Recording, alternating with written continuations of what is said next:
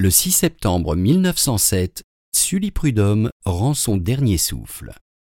Diffusia.fr vous invite à écouter un extrait de son poème intitulé La Voie lactée.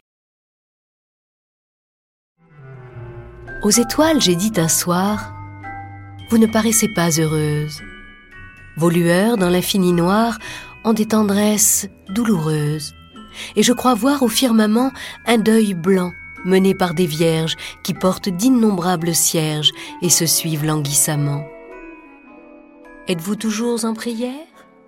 Êtes-vous des astres blessés?